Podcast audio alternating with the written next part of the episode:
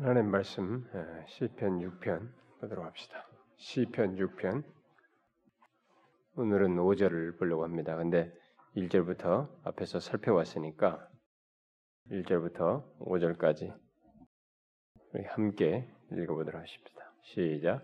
여호와여 주의 분노로 나를 책망하지 마시오며 주의 진노로 나를 징계하지 마옵소서. 여호와여 내가 수척하였사오니 내게 은혜를 베푸소서. 여호와여 나의 뼈가 떨려오니 나를 고치소서. 나의 영혼도 매우 떨리나이다.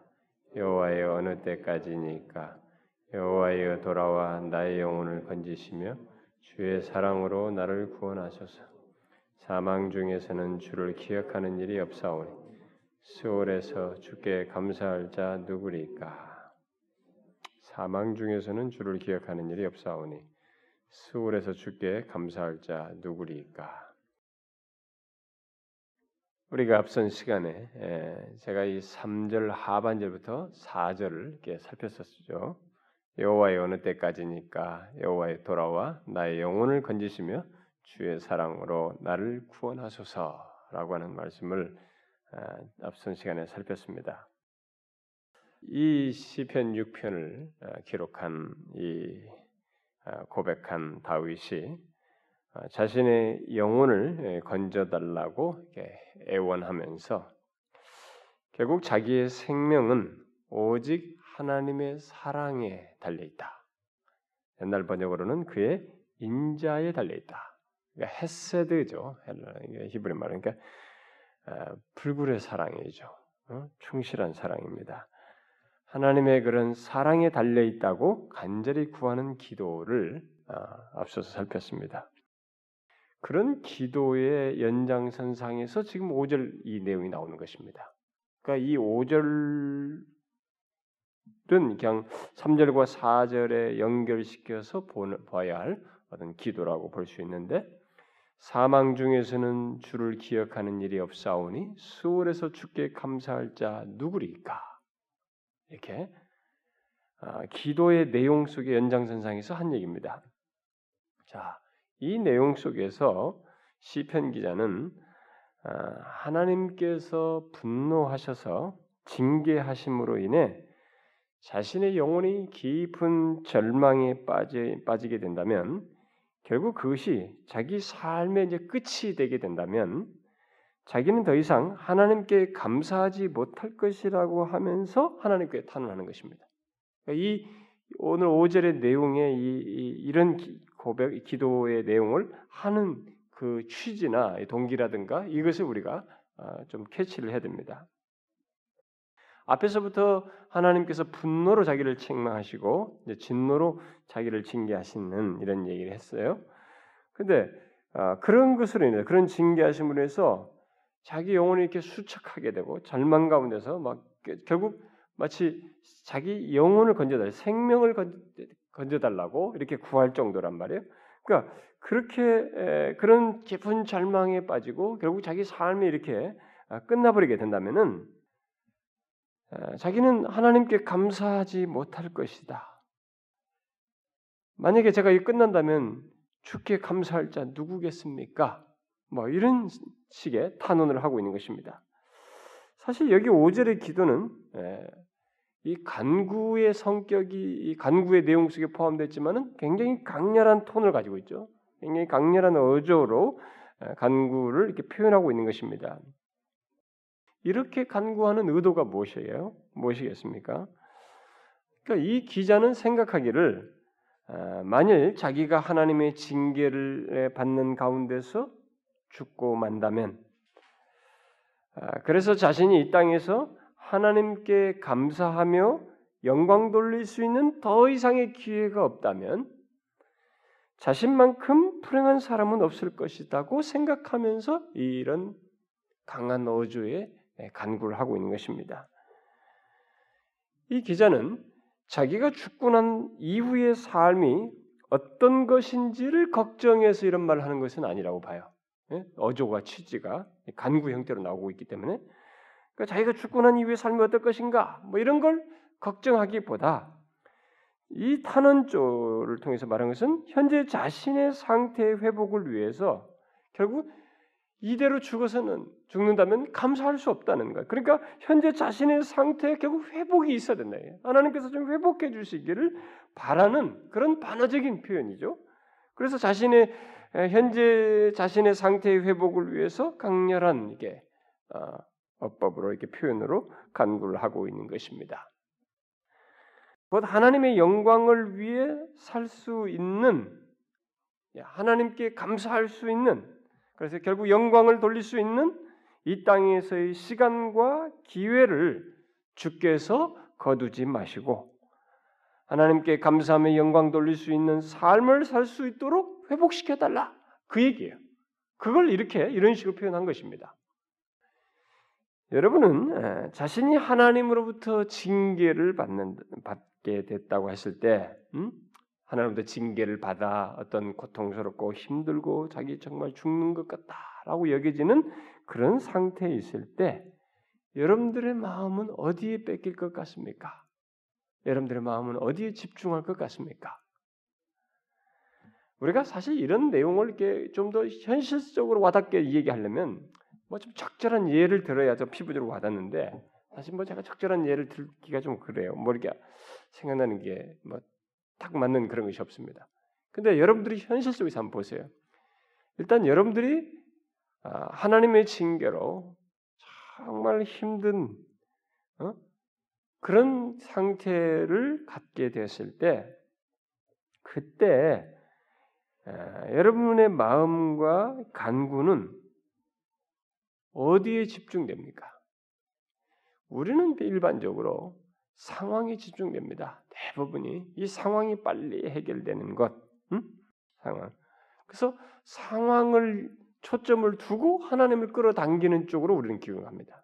근데 잘 보면 우리가 다윗에게서 끊임없이 배워야 될 것은 이 다윗의 시편을 통해서 끊임없이 배워야 될 것은 다윗도 똑같이 우리처럼 힘든 상황과 그런 얘기들 다 경험해요. 그 상황 속에서 현장 힘든 현실 속에 다 얘기합니다. 뭐 죽는 것 같은, 뭐 거의 죽을 것 같은, 죽기 직전의 상황들, 뭐 절망스러운 것, 모든 상황에서 얘기합니다. 근데 똑같이 그런 경험을 하는데 어떻게 보면 우리보다 더 절망스럽고 더 힘든 경험을 많이 하는데 이 사람이 우리에게 가르쳐 주는 이 사람을 통해서 계시된 내용으로 남겨져서 우리에게 말해 주는 중대한 사실은 뭐냐면 이 환경에 초점을 두고 하나님 끌어당기는 게 아니라 하나님을 두고 환경 갖다 걸로 올려요. 하나님을 놓고 환경을 비춰서 보게 되고 그래서 이 상황이라고 하는 것이 하나님께 모든 무게 중심을 두고 다루어져서 결국은 이 결과로 인해서 하나님의 살아계심을 자기가 증거할 수 있고 전파할 수 있고 하나님의 그 놀라우심을 인자하심과 그의 이런 헤세드 사랑이 이 모든 것의 근원이라는 것을 고백할 수 있기를 원하는 것입니다.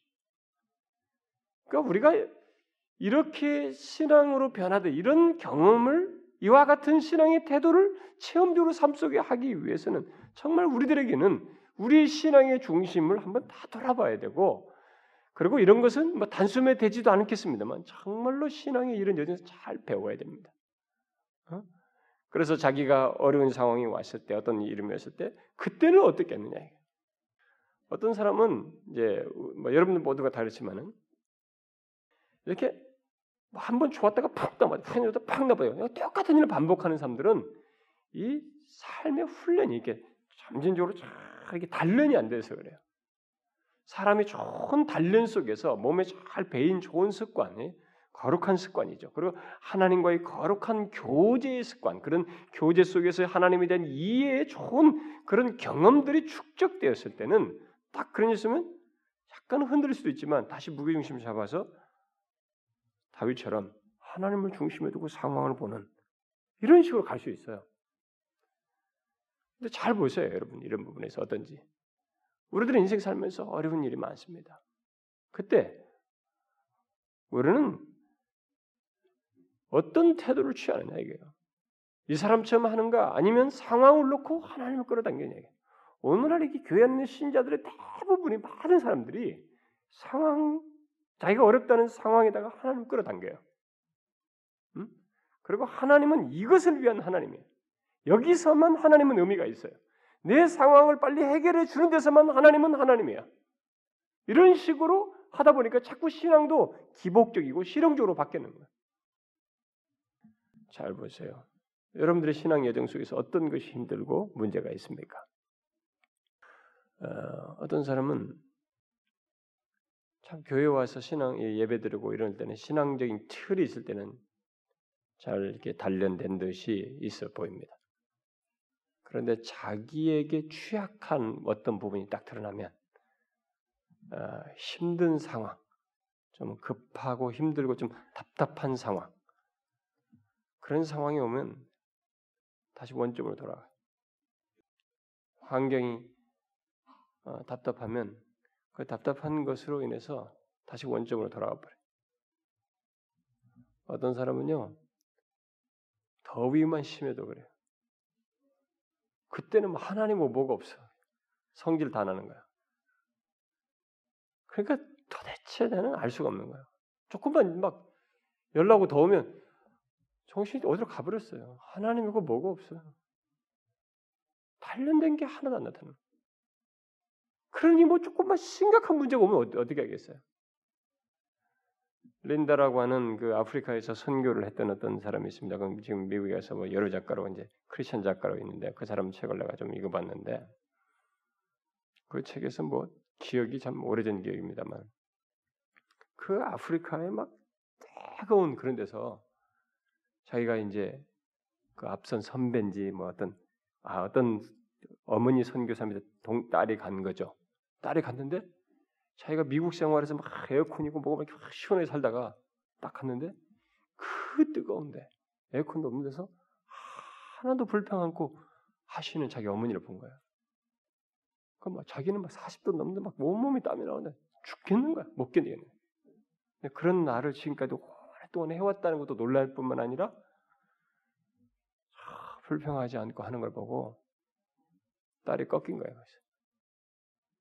하나님으로부터 징계받는다고 할 만한 그런 상황에서 우리의 마음과 간구가 어떠냐? 상황에 하나님을 끌어당기느냐? 거기서만의 하나님의 의미가 있는 것으로 여겨지느냐? 지금 내가 힘들고 답답하고 지금 모든 게 불만스러운데 이걸 빨리 하나님께서 어떻게 좀 이 상황을 해결해 주지 않는 한 나는 하나님과의 나에게서 의미가 없다고 여겨지는가? 그것은 반드시 고쳐야 됩니다. 진정 성숙한 신자로 하나님을 진실하게 믿는 신자로 나아가려면 바로 그 이 사실부터 배워야 돼요.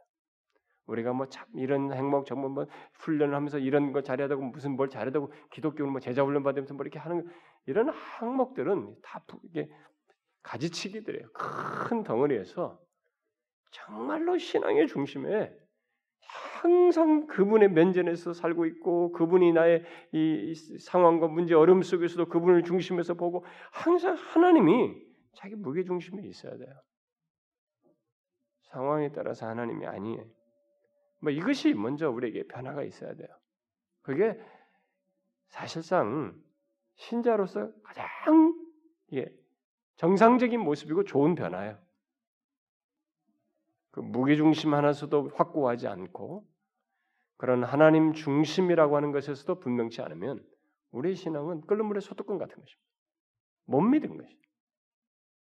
이 사람은 자신이 그렇게 힘든 문제를 가지고 죽을 같은 문제를 얘기하지만 하나님을 하나님의 영광을 위해 살 수 있는 이 땅에서의 시간과 기회를 상실하는 문제, 그런 기회를 거두지 말아달라. 그래서 하나님께 감사하고 영광 돌릴 수 있는 그런 삶을 살 수 있도록 회복시켜달라. 중심을 하나님께 두고 이 어려운 문제를 딱 꺼내는 간구 형태로 바꾼 것이 얘기한 것입니다. 그러니까 이게 비슷한 것 같은데 달라요. 이 중심에서 크게 무게 중심이 완전히 다른 것입니다. 그러니까 예수를 믿는다는 것은 교회당을 왔다 갔다 하는 게 아니거든요. 어? 앉아서 가만히 서 있고 찬송하고 뭐 이렇게 그냥 가고 정신 조금 이렇게 흔들었던 거좀 정리했다가 또 가서 막 이렇게 사는 이거 왔다 갔다 하는 문제가 아니란 말이에요. 자신에게 이런 사실이 진짜 하나님을 믿는다는 거, 하나님을 소유한 것에 대한 것이 자기의 존재 가치이고 삶의 내용 속에서 드러나야 할 문제로 있어야 하는 것이죠. 우리는 여기서 이와 같은 이 다윗의 태도에서 한 가지를 배워야 합니다. 이 기자가 아, 다윗이 단순히 이 땅에서의 삶을 더 살 수 있도록 해달라고 구하지 않고 이 땅에서 더 하나님의 영광을 위해서 살 수 있는 기회와 삶을 달라고 구하고 있다는 것, 자신의 절박한 어려운 문제로 인해서 힘든 상황에서 음? 생명을 살려달라고 하는 그런 상황에서 이런 기도를 하고 있다는 것을 우리가 생각해 봅니다. 그러니까 하나님을 알고 있는 거죠. 하나님과 나 사이에서의 삶의 의미는 하나님이 계시기 때문에 의미가 있는 것이에요.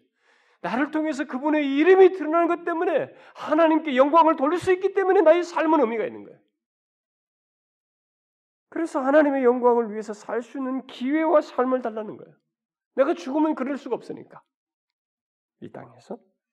그걸 구하는 것입니다. 우리는 이런 부분을 아 정말 나는 이런 적이 있는가 이렇게 생각해 보면서 한번 돌아봐야 돼요 우리 자신이. 교회 다닌다고 예수 믿는다고 그냥 거드름만 피우고 그런 명패만 이름만 명분만 가진 그게 아니라 이런 실제 내용을 가진 신자였단 말이에요. 크리스천이었단 말이에요.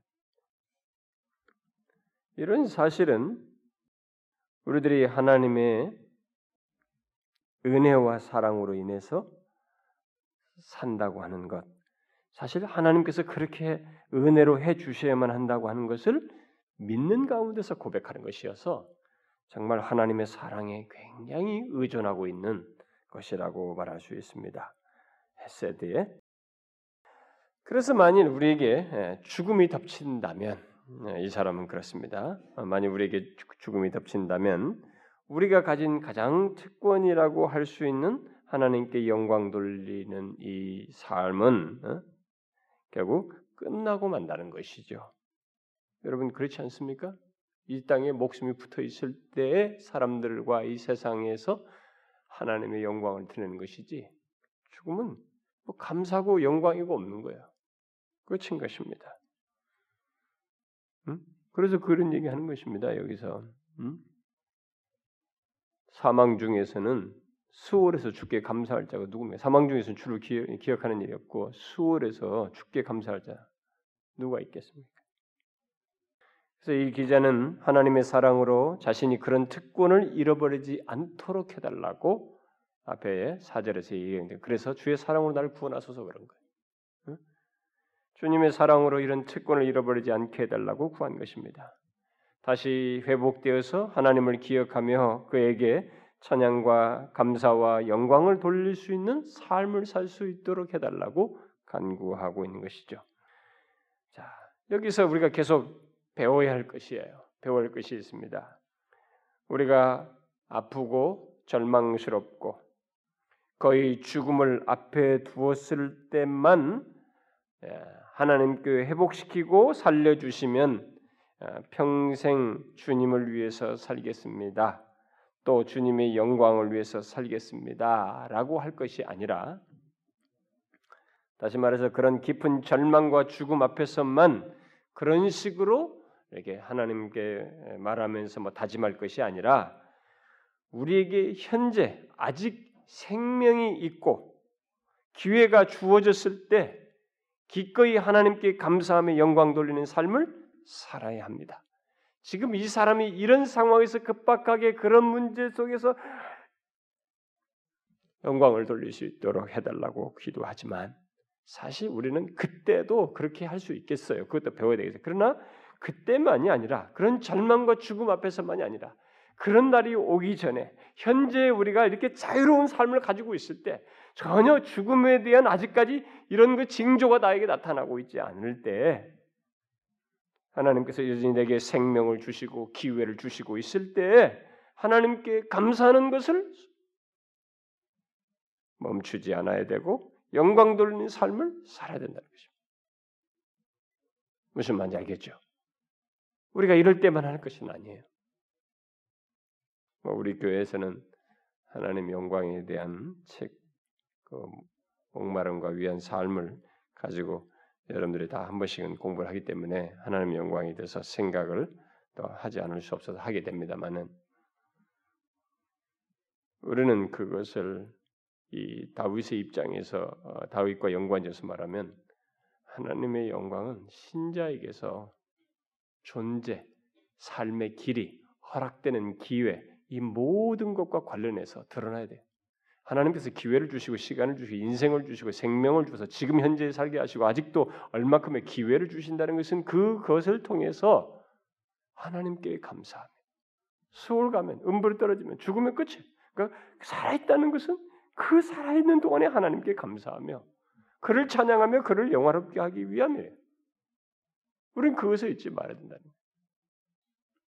물론 이 기자의 다윗이 어, 이전에는 하나님의 영광을 위해서 살지 않았다는 것은 아닙니다. 뭐 누가 여러분도 잘 알다시피 오히려 다윗은 근본적으로 자신의 삶이 하나님께 충실하게 감사하면서 그의 영광 돌리는 삶을 살았어요. 어, 어린 소년 때부터 이 골리앗을 대면할 때 이스라엘 백성들이 다 그 앞에서 막 맨날 동안 그 어, 이스라엘의 하나님을 모독할 때도 다들 나서지도 않을 때 잠깐 그 형 뭐 형한테 왔다가 그 소리 듣고 이 소년 다윗이 견디지 못했던 것이죠. 아니 어떻게 저 이방인 장수가 하나님의 이름을 저렇게 모욕하면서 가만히 하고 있나? 저럴 수 있느냐 이게. 그래서 견디지 못했던 거죠. 그래 나간 거 아닙니까? 어? 네가 모독하는 이 하나님의 이름으로 내가 너를 대항하여 싸운다고 하면서 치지 않습니까? 어려서부터 그게 있었어요 이 사람에게. 응? 그러니까 이 사람이 지금 이때만 그랬다는 건 아니에요. 그러니까 우리에게는 그 전체적으로 항상 살아 있을 때가 그게 기회라는 것을 제가 지금 얘기하는 것입니다. 근데 어쨌든 지금 오늘 말씀에서 비춰보면 하나님께 감사하며 영광 돌릴 수 있는 그런 삶은 죽으면 끝난다는 것입니다. 살아있을 때의 얘기라는 거예요. 그런 삶이 죽음으로 끝나게 되면 결국 더 이상 하나님의 영광을 위해서 살 수 없기 때문에 이 시편 기자는 그것이 지금 그 문제를 가지고 하나님 앞에 강한 어조로 어, 간절하게 기도하고 있는 것입니다. 모든 특권이 끝나버리게 된다.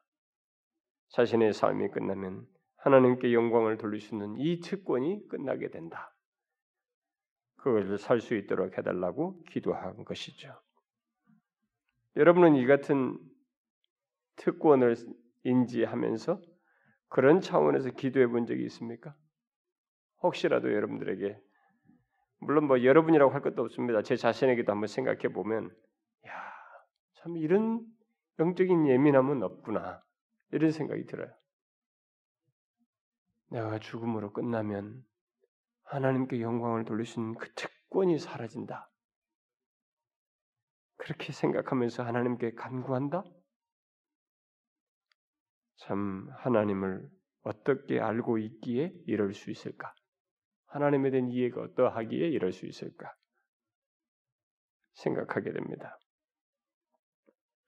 여러분은 하나님께서 저와 여러분에게 지금부터 음, 1년 정도의 삶을 1년 정도라고 하는 이 시간, 생명을 주신다면 여러분들은 무엇을 위해서 살 것 같습니까? 뭐 이런 가정법은 이게 별로 이게 와닿지 않습니다. 실제로 이 절망스러운 상태인 사람이 물어보면 가장 이제 아, 실감하게 되는데 한번 생각해 보세요. 일단 여러분들에게 1년이라는 시간을 주시고 그 정도의 생명을 주신다면 여러분들은 무엇을 위해서 살 것 같습니까? 많은 경우에 많은 사람들은 아마 사건을 생각할 것입니다. 상황, 하고 싶은 것, 해야 한다고 여겨지는 어떤 사건들, 어? 어떤 일들, 뭐 이런 것들을 아마 많이 생각할 거예요. 여기 다윗을 통해서 배울 수 있는 것은 다윗은 그런 모든 것보다 하나님 그 세부적인 것은 뒤따를 문제예요. 응? 자기가 죽는다면 이제 죽는다면요. 그럼 의미가 없다. 그러니까 그런 그런 것과 관련해서 자기가 생각하는 것은 하나님께 영광을 돌리는 거예요. 하나님께 감사하면서 영광 돌리는 것입니다. 그것이 모든 삶에서 드러나면 되는 거예요. 응? 뭘 사람과의 관계에서든 일이든 왕으로서의 지위에서도 활동을 하든 뭘 하든 그게 지금 자기에게 중요한 거야. 다윗처럼 항상 하나님을 기억하며 주께 감사하는 자, 그를 영화롭게 하는 자로서 우리들은 살 수 있는지 그런 시간을 주신다고 할 때 그런 소원과 그런 아, 갈망을 감히 생각할 수 있는지 한번 생각해 보면 우리가 아, 다윗이 어, 이렇게 했던 그런 동기라든가 중심을 조금 헤아려 볼 수 있겠죠. 보통은 어, 직접 이 중병에 걸려서 음, 어떤 직접 중병에 걸려서 사형 선고를 받는 어떤 그 외적인 증거가 있을 때, 아 이제 못 산다고 하는 그런 판단이나 이런 결론이 내려질 때나 아, 사람들은 뭐 하나님의 영광을 위해 살 수 있는 어떤 기회나 시간에 대해서 생각하며 절박하게 그럴 수 있는 삶과 기회를 달라고 기도할지 모르겠어요. 예, 가끔 보면 어떤 분들이 그렇게 하잖아요. 뭐 지난번에 어떤 우리 성교사님도 와가지고 이게 딜을 했다. 어? 자기가 죽을 것 같으니까 딜했다 그랬는데 사람이 이렇게 절박하게 이렇게 어떤 판결이 내려지고 고통이 끝자락에 왔는 것 같다고 여겨질 때 사람들은 그때 아 참 하나님을 믿는 사람들은 아 허망한 것들을 뒤로하고 정말 하나님의 영광에 살 수 있는 기회와 시간들을 그럴 수 있는 삶과 기회를 갖기를 어? 구하면서 기도할 수 있을지 모르겠어요. 그러나 여러분 이 다윗의 경험을 통해서 보면 이 절박한 상황에서 이렇게 한 걸 보면 이 사람은 이때 이렇게 한 게 아니에요. 그 이전에 안 하다가 이때 한 것이 아닙니다. 그런 비장한 시기에만 하나님께 그런 기도를 하는 것이 아니었다. 이 사람의 평상시의 삶이 그랬던 것입니다. 평상시 삶이 그랬기 때문에 이 순간에도 이런 거예요. 그러니까 우리들이 평상시의 삶에서도 하나님을 기억하고 그분께 그분을 그분께 감사하고 영화롭게 하는 것이 자신에게서 중요한 해. 사실 우리는 이 기억력과 이런 그 인상지워지고 이렇게 정서가 이렇게 좀 더 감정이 이렇게 새로워지는 것 같은 그래 했을 때 그 비중 뭐 어떤 것이 인상 깊은 것이 조금 더 지속됩니다. 근데 이런 것들이 다 사라지고 나면 우리들이 다시 잊어버려요. 어, 하나님 대한 이런 절박함 이런 것도 그 생생함이 사라지게 됩니다. 그러면 그때 우리들은 이전 같지 않은 모습을 그러면은 결국 이런 비장한 상황이 왔을 때 그때 하나님의 영광을 그것을 소중히 여기면서 구할 그런 마음이 안 생기는 것입니다. 인간이 그렇게 이렇게 자기를 마음을 빼앗고 지배하는 것이 있으면 사실 그걸 드러내지 다른 거 드러내지 않거든요. 그러니까 그것에 익숙해 온 사람이 갑자기 하, 거룩한 하나님의 영광을 드리는 문제를 그 비장한 상황에서 갈망하면서 구하는 건 사실 가능치가 않아요. 머릿속에서 그래야 된다는 지식은 지날지 몰라도 자기 진심은 그렇지가 않단 말이에요. 평상시의 삶이 그러해야 합니다. 물론 일단 인간에게 사망이 덮치고 나면 그때는 모든 기회를 잃고 말기 때문에 살아 있을 때 그래야 됩니다. 살아 있을 때 평상시 생활 속에서 비장한 상황이 오기 전에 우리는 하나님께 감사하고 참 하나님께 감사하고 주님께 영광을 돌리며 사는 것이 얼마나 나에게 좋은 기회이고 은혜인지 그래서 생각하면서 그런 삶을 살아야 됩니다. 사실 여러분 우리들은 참 그렇게 똑똑할 것 같지만 잃은 다음에야 있었던 것의 가치를 생각하는 존재 아닙니까? 대체적으로 그렇잖아요, 여러분. 뭘 잃어봐야 그것의 가치를 아닙니다. 우리 주변에 뭐 티각티각 하도 그 사람이 없어 봐요.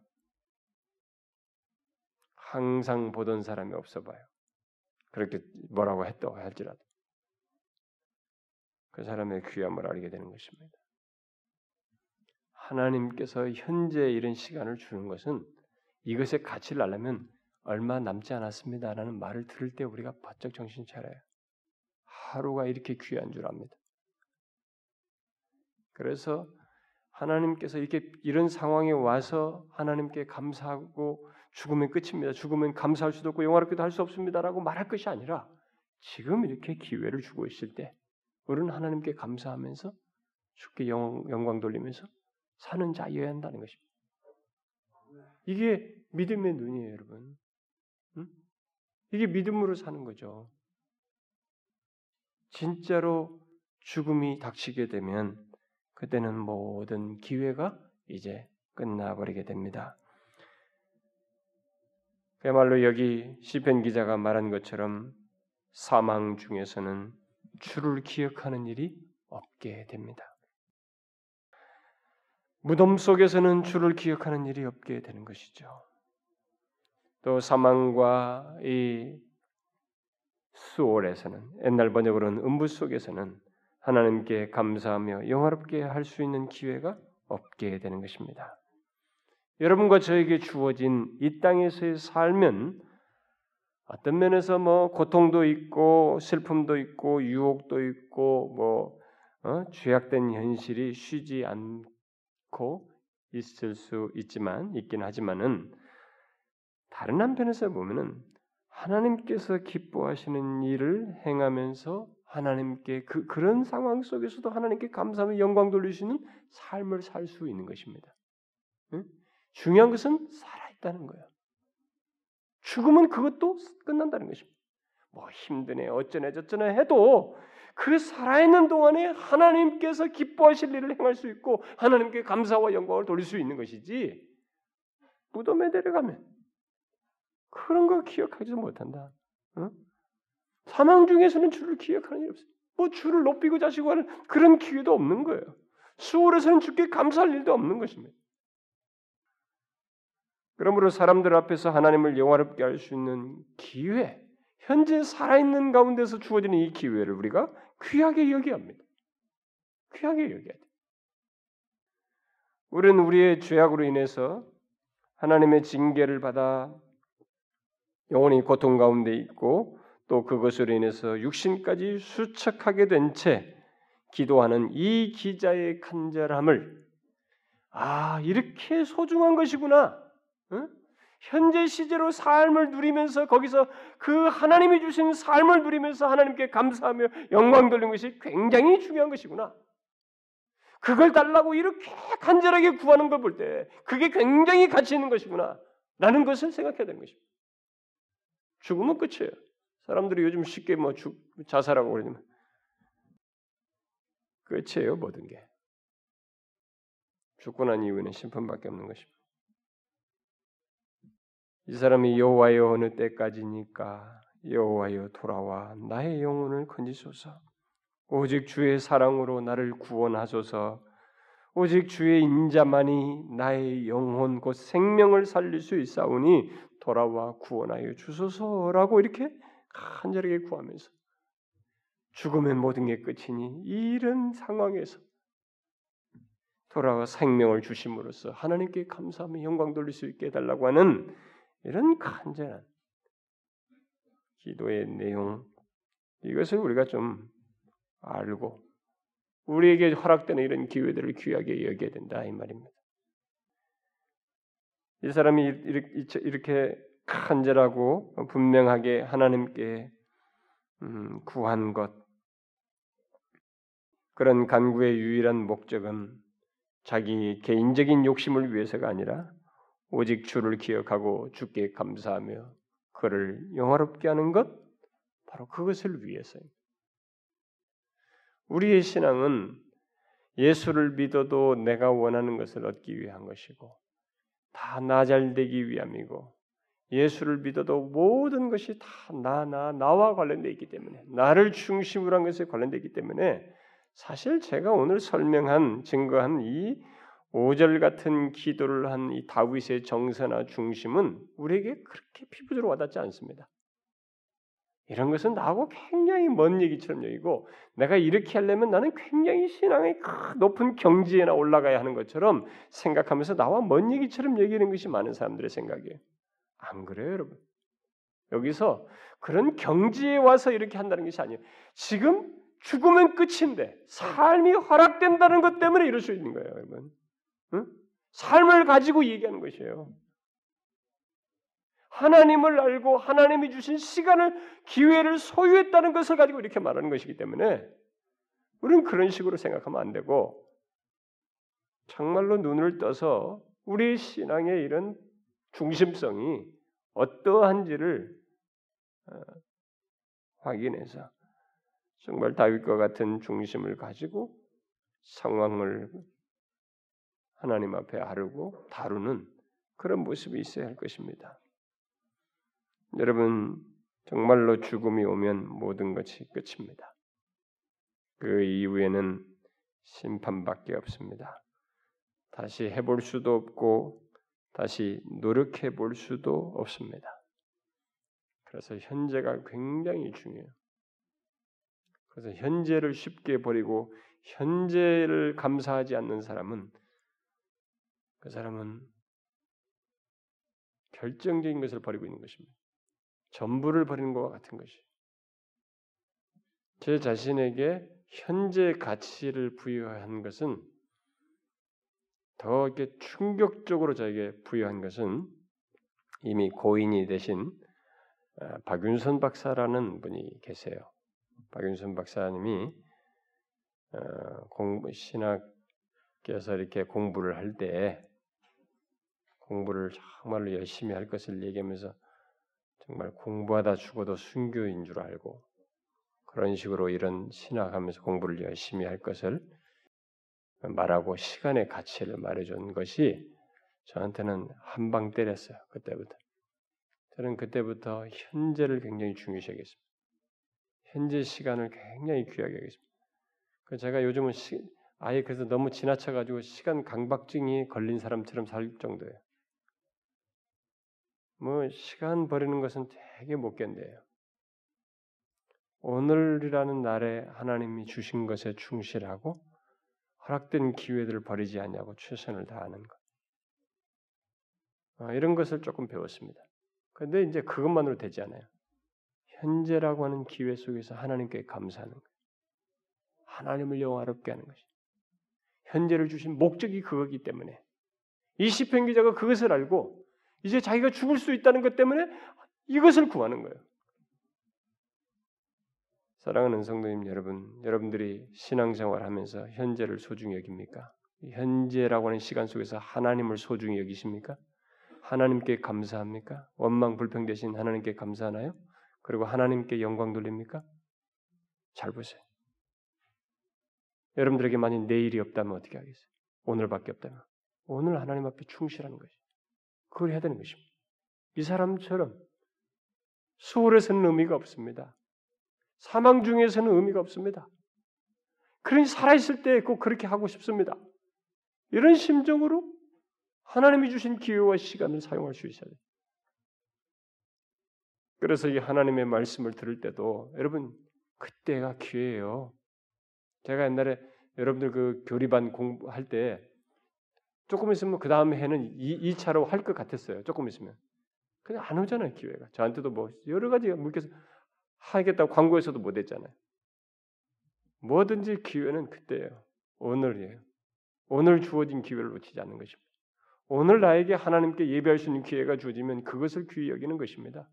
오늘 나에게 시간을 주셔서 건강을 주셔서 하나님 앞에 나갈 수 있고 기도할 수 있는 여력을 주셨으면 그것을 귀하게 여기셔야 합니다.